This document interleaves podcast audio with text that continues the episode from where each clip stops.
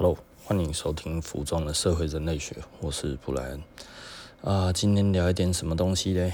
嗯，其实最近有一件事情令我非常伤心，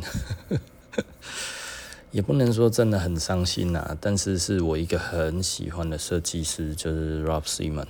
那 Rob Simon 已经确定要在明年。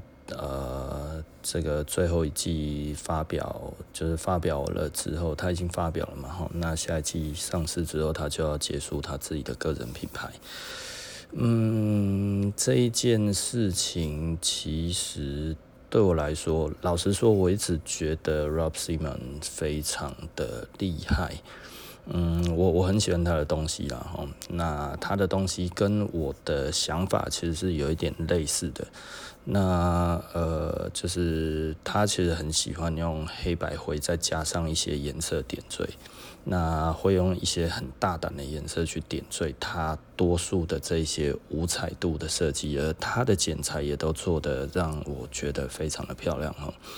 那呃，我觉得我最记得的大概就是大概在他十周年十几年前的时候，然后他那个时候在 ID 上面有发表他十年感言。那我那个时候他的文章我看了很多次哦，那一本 ID 我其实还在，然后。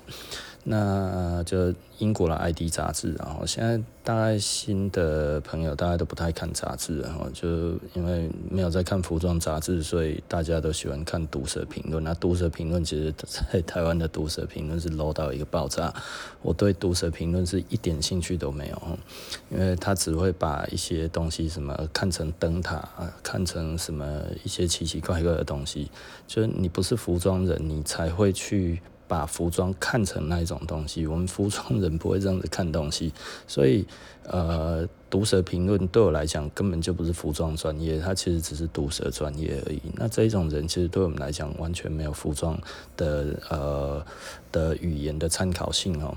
那所以我我其实是非常反感于这样子的一个服装媒体文化，然后那目前甚至连主流媒体服装媒体也慢慢的这么堕落哈，就烂到一个爆炸。他妈的，真的，我觉得你们关掉算了啦，垃圾嘛，一堆垃圾在那边在那边那个。因为我我我还是常常在讲一些事情哈，就是就是能够在伸展台上走哦，或者是我们在讲的红地毯上面走，都是很顶尖的服装设计师。这些人你应该要去思考的是，他背后为什么要做这件事情，他的意义如何？哦，那比方说那个前几年那个 Rick Owens。那他那个时候就是两个人走秀，一个一个背着一个，或者一个挂着一个这样子。他其实有他的设计概念在，他不是他不是叫大家要去去这样子穿，他其实是在传达一种语言，他想要呃对于这一个社会这一个世界，他所提出的一个看法。我觉得大家应该要去看这个东西，也不是很肤浅的，就是说，哎呀，这个看起来好像很恶心，然后两个人这样子，我就觉得，嗯，你你这 这，我们如果懂得称赞电影文化，哇，这个东西蔡明亮的电影，哇，这是他在表达什么东西？哇，颜色鲜艳，然后还带着一些血腥，甚至有一点呃这一种的媚俗这样子的东西，你会觉得，哎、这个好像他要表达什么东西？那那你为什么不在服装上面你也用一样的看法呢？对不对？那你会看看那个村上春树，他可能会用一些呃很很煽情的字眼去去讲这些细腻的这个这个情感，你怎么不把它说成其实就是色情小说嘞？对不对？我我觉得。你要用什么样子的眼光去看这一种东西，代表在这一个地方是什么水准的人？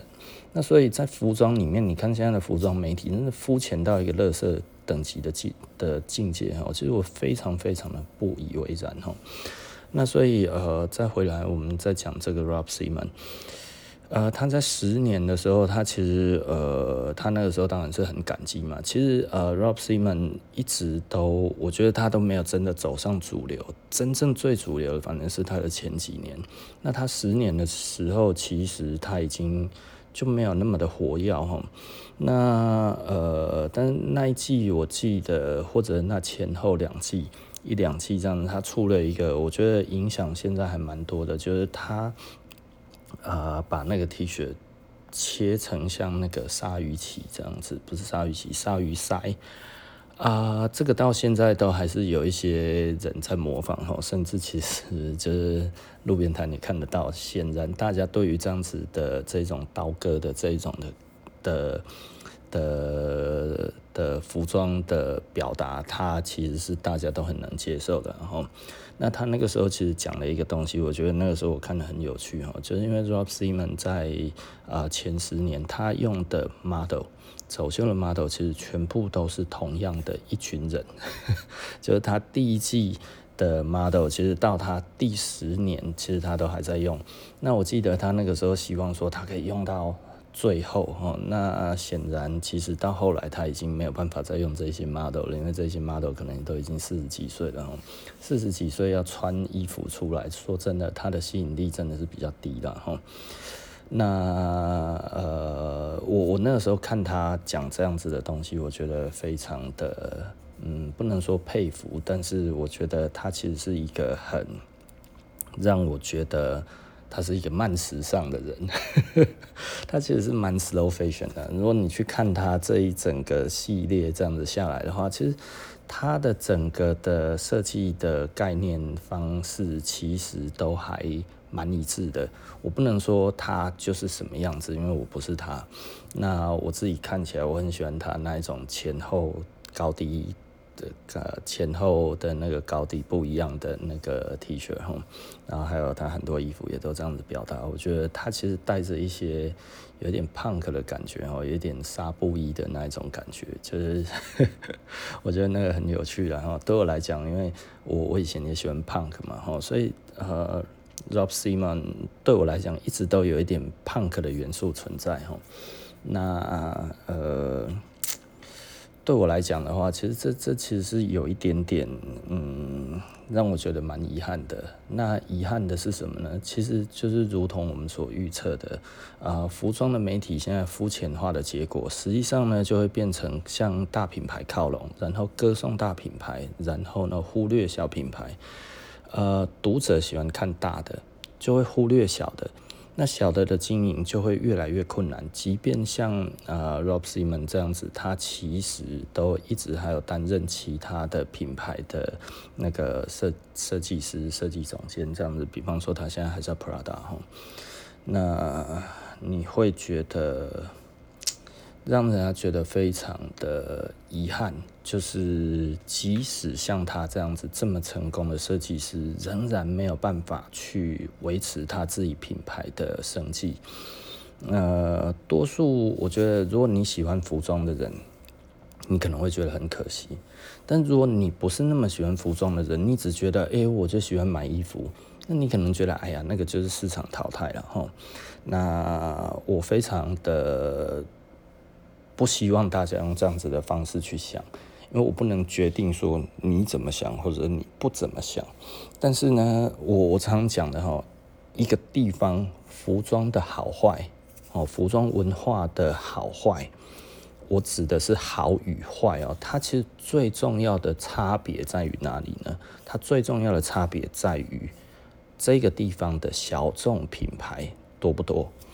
哦，你可能会觉得，哎呀，这是因为你自己做小众品牌，你才这么说了哈。其实我必须要跟大家讲一件事情啊，就是台湾其实不是一个重视服装的地方，所以大家都只想要穿大品牌。大家觉得穿大品牌那个其实才是一种啊会服装的方式。其实那其实源自于大家根本不知道小品牌的价值在哪里。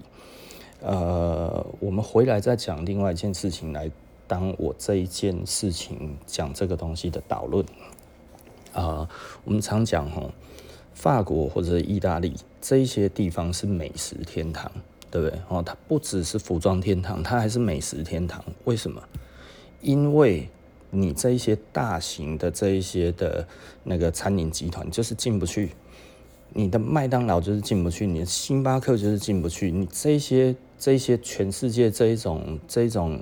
呃，该要怎么讲？大型的集团，它其实就是进不去这些地方。为什么？因为他们其实有非常多很有水准的这种小餐馆，它不是连锁的，它每一个可能都是自己的家族的家族的菜，然后自己的想法，然后祖传的秘方。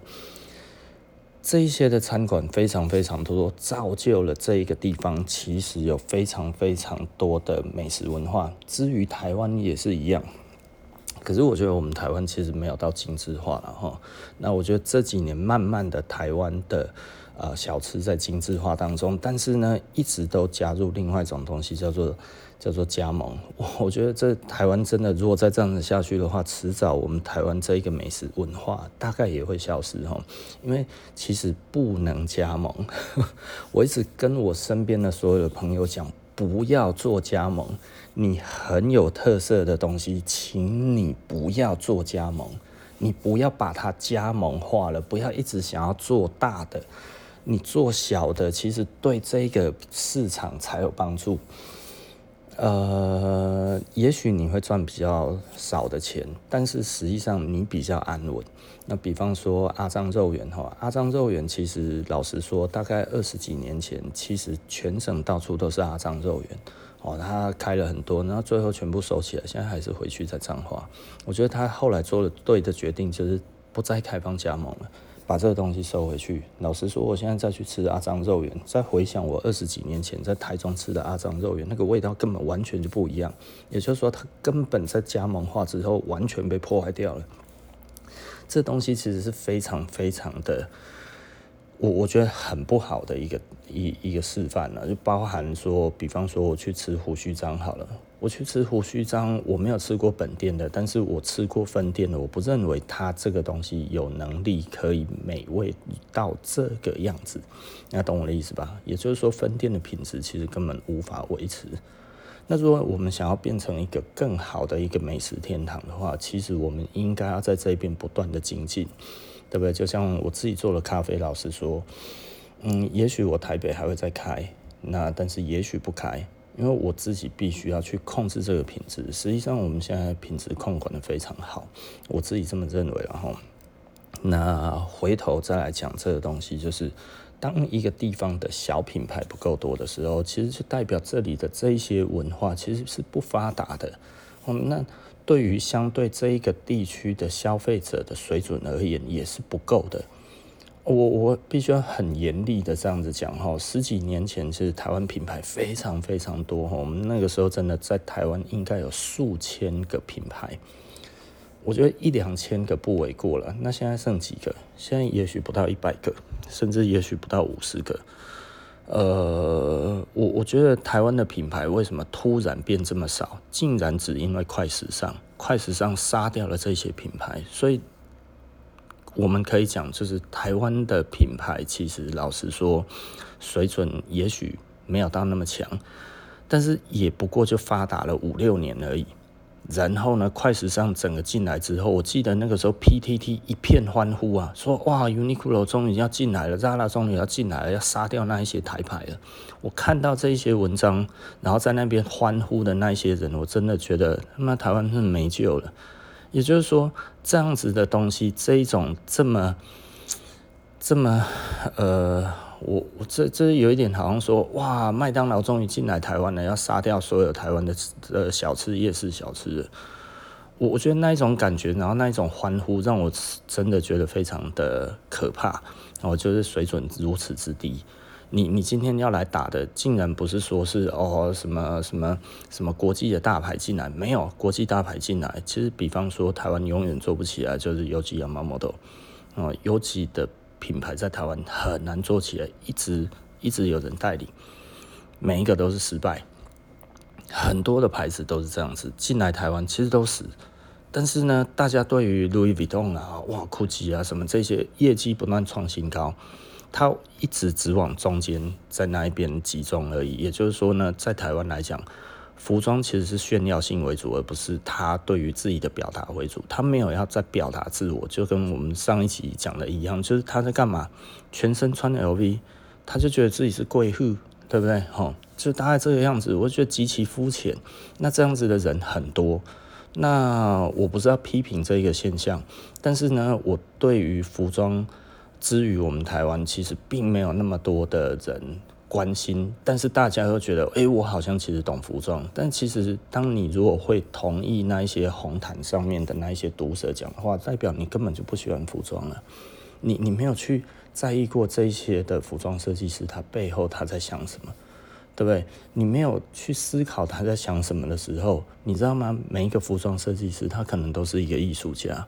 那你会去思考文学家他背后要表达什么？你会去思考这一个电影背后要表达什么？你会去思考他的电影语言？你会去思考他的文学价值？但你怎么不去思考服装背后的设计的这一个的发想？他想要诉说的是什么样子的一个世界？他想要去改变的是一个什么样子的东西？然后他所希望建构的世界观到底是什么东西？我觉得这个会让我觉得非常的无奈哈，因为我们台湾就就只有这样子，我必须要很严厉的批判哈。虽然我也是二十几年的牌子，Rob Simon，呃，他他比我早四年而已哈。我我没有想到他只有比我早四年，因为对我来讲，他其实是一个很成熟的品牌。那所以我，我我很早就知道这一个牌子。应该说，我一开始接触服装，我就知道 Raf Simons。但是其实我不知道，原来我注意到他的时候，他才第一年。那那个时候，其实我们比较喜欢的还有那个 Alexander McQueen 然后，那当然了，他他十几年前他就他就自杀了嘛，哈。那呃，McQueen 其实还蛮常来台湾的，然后台湾有蛮多他的友人，哦，因为他很多的供应商其实是在台湾。其实我在接触服装之后，我才发现的哦，这可能你当一个服装编辑，你也不会知道。呃，McQueen 真的是很常来台湾，那所以台湾我有认识一些供应商，其实是他的好朋友。讲到的时候，他们都觉得有点难过，因为都会去他们那边看。那 McQueen 是一个非常认真的人哈，在做服装上面哈。那呃，诸如此类的，然后，那所以呃，该要怎么说嘞？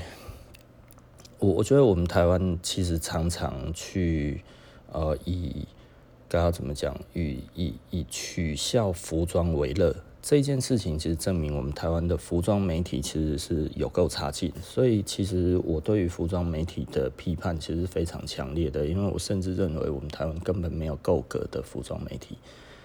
很少了哈，我几乎没有看过。那多数的服装媒体大概都是盈利，这个是最主要的。我对于盈利的，我觉得是 OK 的。但是还有另外一群的服装媒体，他们其实是呃，该要怎么说？呃，他大概就是自认为自己是文化流氓。那自己是文化流氓，就是觉得哎呀，那个是谁？我绝对不抱他。那个是谁？我绝对不弄他。这样子吼，那或者是我就故意去写他，故意去弄他这样子。这个其实是有所闻的哈。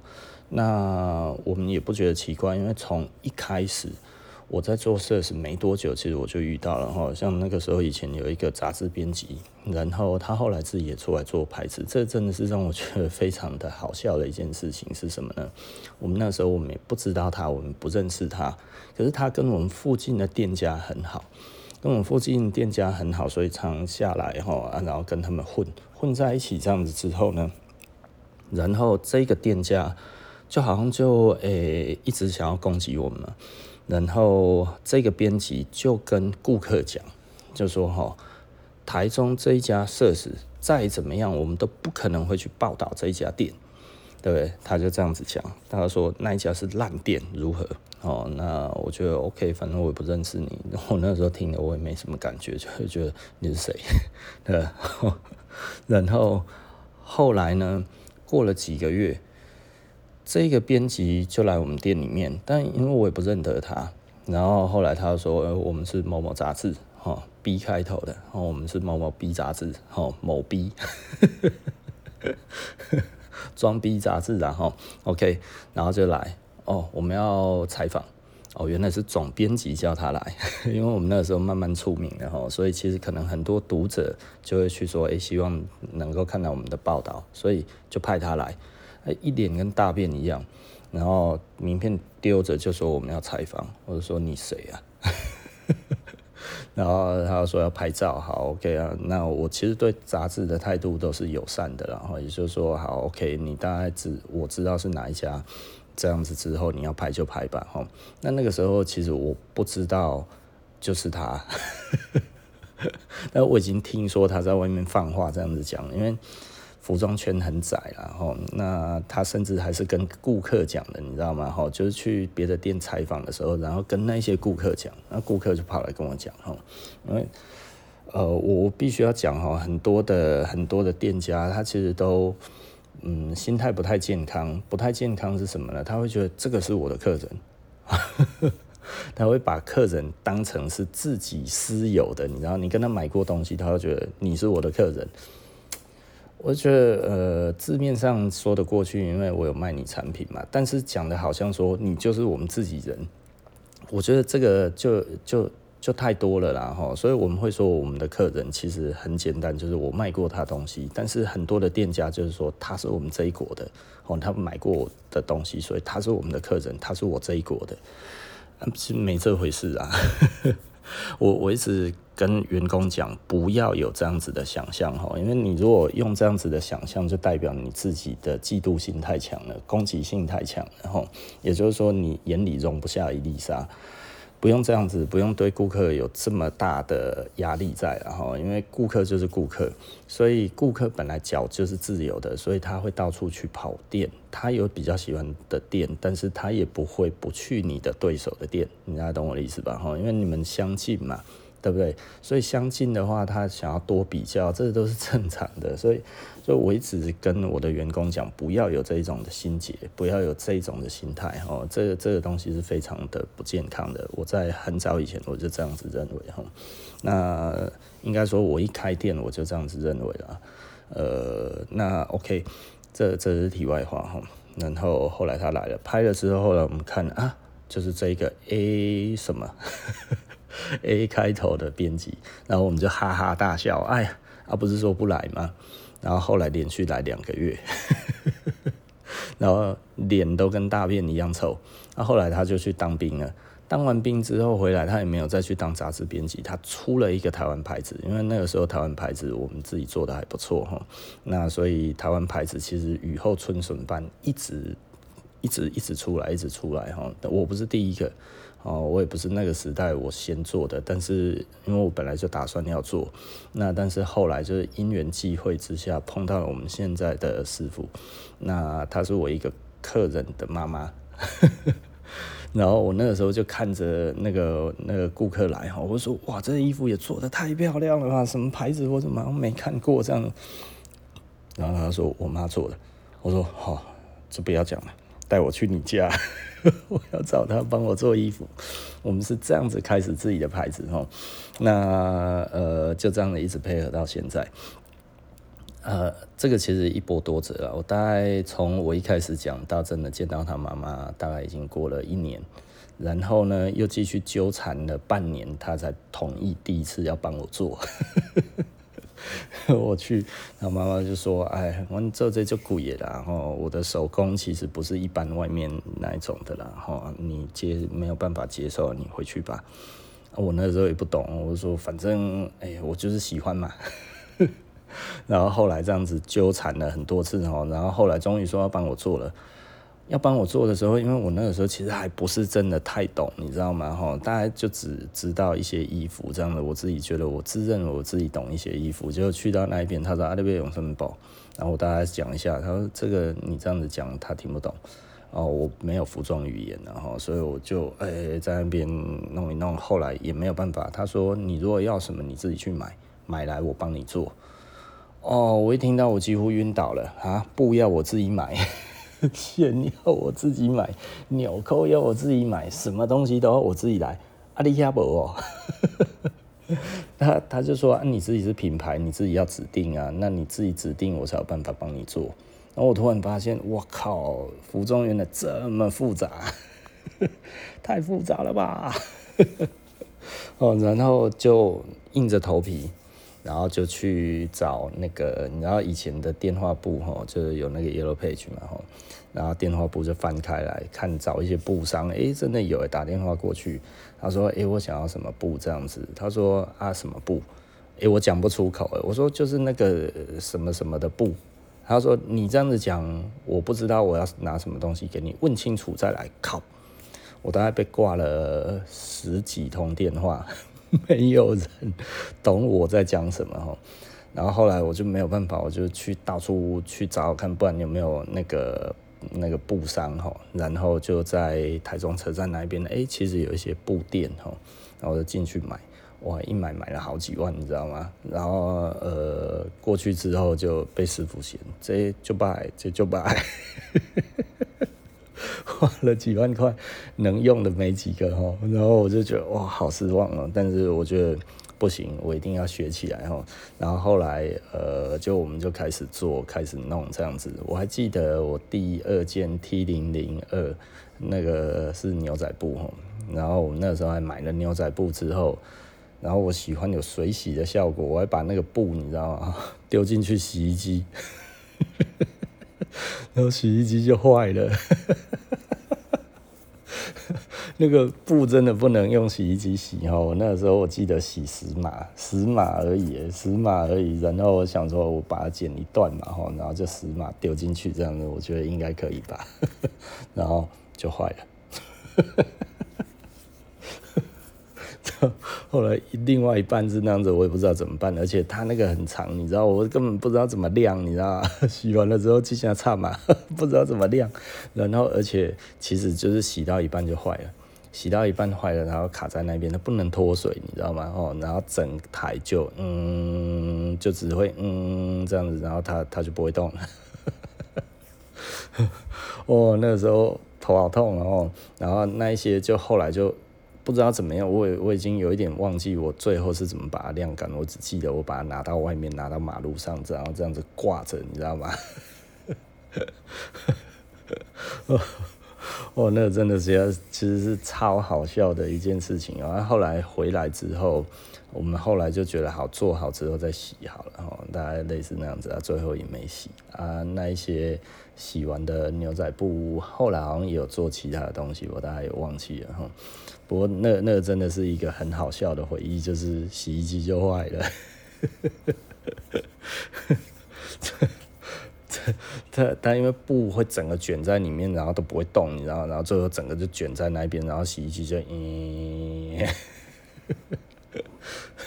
发出已经死亡的这一个低低那个那个那个低频吼，你就觉得哇，这真真的实在是超惨的。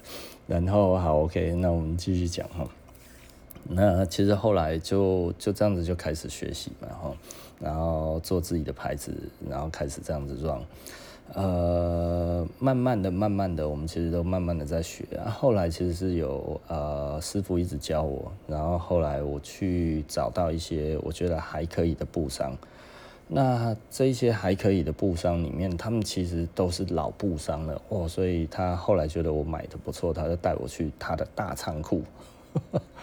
你知道那个仓库其实说起来是仓库，其实是一个老的透天厝哈，然后大的透天厝这样子，然后那个房子之老旧，然后他那个一二三四楼这样子，还有加地下室，全部都是布满满的，然后。我就这样子跑进去，这样子每每次进去都是从地下室一直跑到那个四楼，然后这样子一楼一楼这样子看吼，然后在那边找，其实能找多少是多少，然后大概挖了快要一年左右，可以用的我觉得还不错的布都被我挖光了吼，那师傅就跟我讲说，哎，你这样子也不是办法啦，吼。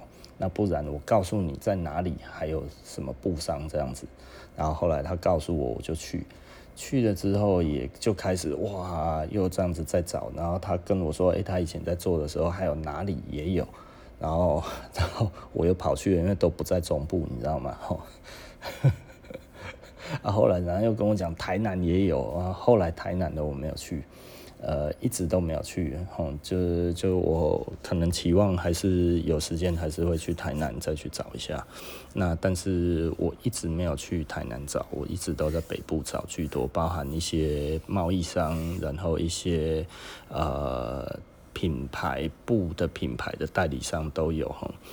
那我觉得很有趣啦，我觉得很有趣哈，这一整个这样子起来。那嗯，到现在我已经做到成精了嘛，哈，就可是有的时候买一些布还是会被师傅嫌呐，哈，就不不会是说呃这个东西不好，而是这个东西不好测不好做，哦，那师傅有的时候就会觉得你被这就不爱做，吼，然后做出来也不漂亮，不要拿石头砸自己的脚，哦，所以师傅现在都会叫我就是说就这样子的，吼，不要拿石头砸自己的脚。可是有的时候，其实有一些布会有一些风格啦。比方说，我最新的一块布料要叫他们做的衬衫，我就说这个车皱一点没有关系哦，我们就是要它皱皱的，然后就是要这种感觉，线用粗一点，很薄的布用很粗的绳，然后用很粗的线哈，然后这样子故意去做抓皱，让它诶在新的时候看起来就有一些老老味存在哈。我觉得这样子的感觉应该是不错，然后。就做的超级无敌快，没有顾虑哦，他们做就超快，你知道吗？哈，那好 OK 的哈。那所以简单的来说，其实我我们再回来再讲到这个这个媒体哈，那那个媒体其实那个时候他其实在就是就是 他们都是类似那一种，好像一个 gangster 这样子，他跟某一些店家。诶，我跟他好，我帮你打击其他你的敌人，所以，我们台湾其实，我认为多数的服装媒体都有一点那类似那一种，我帮你铲除异己那一种的，就是就是到现在都还是以仇恨为主为为主，你知道吗？吼，我碰过实在是太多次了，然后。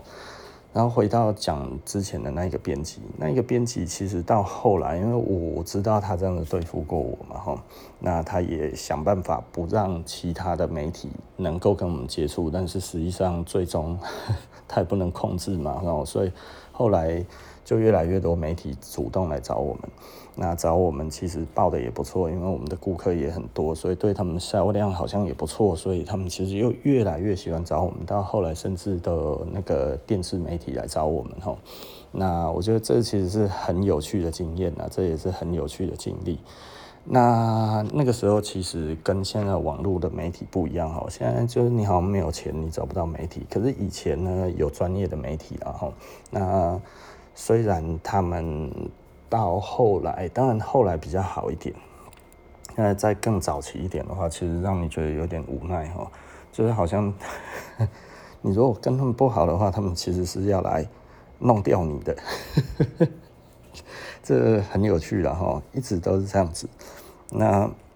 在于媒体现在其实都是文化流氓嘛，哈，其实，在台湾整体目前的媒体生态也都是文化流氓。也就是说呢，你如果不是我这一边的人，我写死你。这这种的呃生态文化其实非常非常的严重，然后，唉，所以我其实不太看媒体就是这样子。自己判断，其实我会发现，哎，这个其实还比较好一点，因为陷阱少一点，然后这个感受还深一点，哈。那那一个编辑后来干嘛呢？他出了一个牌子之后，然后他透过我其他的朋友，然后来跟我接触哈。他说：“哎呀，呃，这个我这是一个新的品牌，希望可以跟我配合哈。”然后你知道，因为我跟我讲的那个朋友哈，我觉得他不知道我跟这一个人曾经这一个人如何在外面放话要弄死我哈。然后他说很想跟我配合，因为他觉得台湾的品牌里面最厉害的就是我们，他最欣赏的就是我们。我说嗯，这跟你当初在放话的时候完全不一样啊。可是因为那个时候我们的确是呃生意最好的，然后 然后他就很想要找我们配合哈。然后我说啊，那是谁？他说就是那个那个 B 杂志的那个 A 什么编辑啊。我说啊，就是他。我 说他说对啊，哦啊什么？我说哦他哦，呃，你不然你帮我跟他讲好了啦，哦，就是说我也蛮欣赏他的，但是他如果早一点去投胎的话，十八年后我们有机会可以合作。如何早一点去投胎？我不不介意，各种方式都可以哈，跳楼也行，被车撞也行哈。但是呃，现在没有办法，快一点的话就十八年后嘛。然后我那个朋友一听啊。这是什么意思？我说，我说这一个以前做什么什么这样子。他说，哎、他说他超欣赏你哎。我说，可是你想这样子像是欣赏我吗？然后他以前都包假货店的啊。那他跟那个做假 app 的那个超好的，你知道吗？假 app 的现在以前台台中吼有几家做假。假的 BAPE 哈，就是做那个假的 Abaxin App，其实很有名的店哈，有一家叫米国猿人，他都报他们了。啊，这这一家后来变成是谁，我就不方便说了哈。啊，其实就是他们一直想要对付我们嘛哈，那我就觉得。我我实在是搞不懂哈，我招谁惹谁啊？对不对？我不过就是一个自己在卖自己喜欢东西的人，然后就就因为在附近而已，然后你就好像就要来弄我们，还找流氓要来打我们，你知道吗？就是 干那一群，我真的有一点不知道他们到底在干嘛，你知道吗？然后跟那个杂志联合起来，然后就要弄我们哈，我就觉得，哎，对啊啊，不过当时其实啊。呃以前做生意真的比较粗暴了，我必须要讲哈，那个土气比较重哈，所以这一种的，就是哇，这把它当社会事件这样子来弄哈，我真的觉得你也是够了，极其荒谬了，然后我真的不知道他们在搞什么。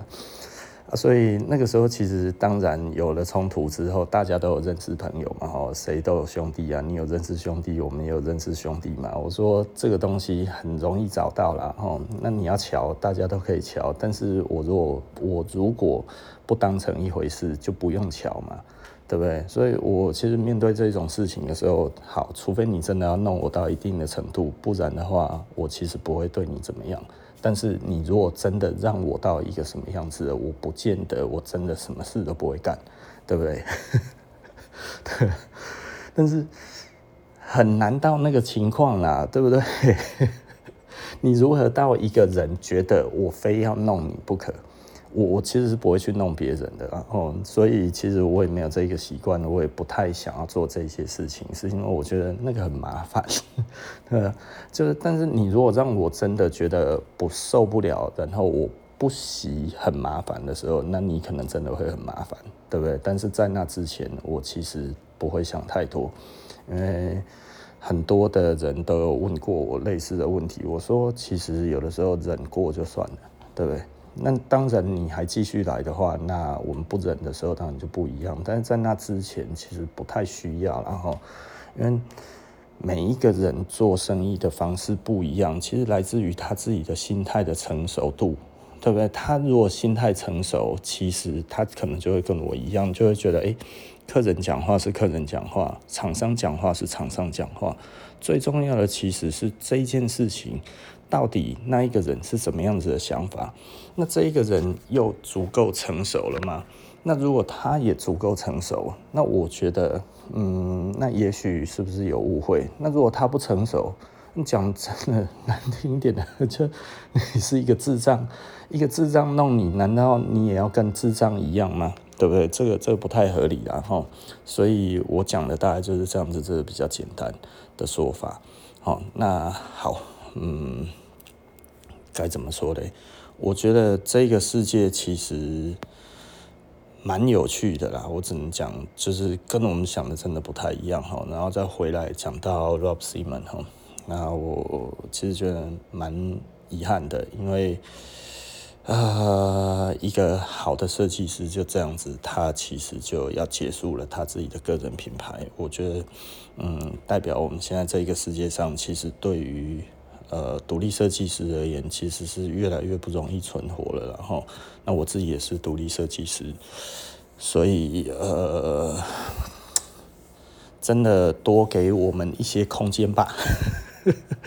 大概就是这样了哈。那好了，那呃，这个府中的社会人类学呢，我们今天就到这里了哈。那我们下一集不见不散了，拜拜。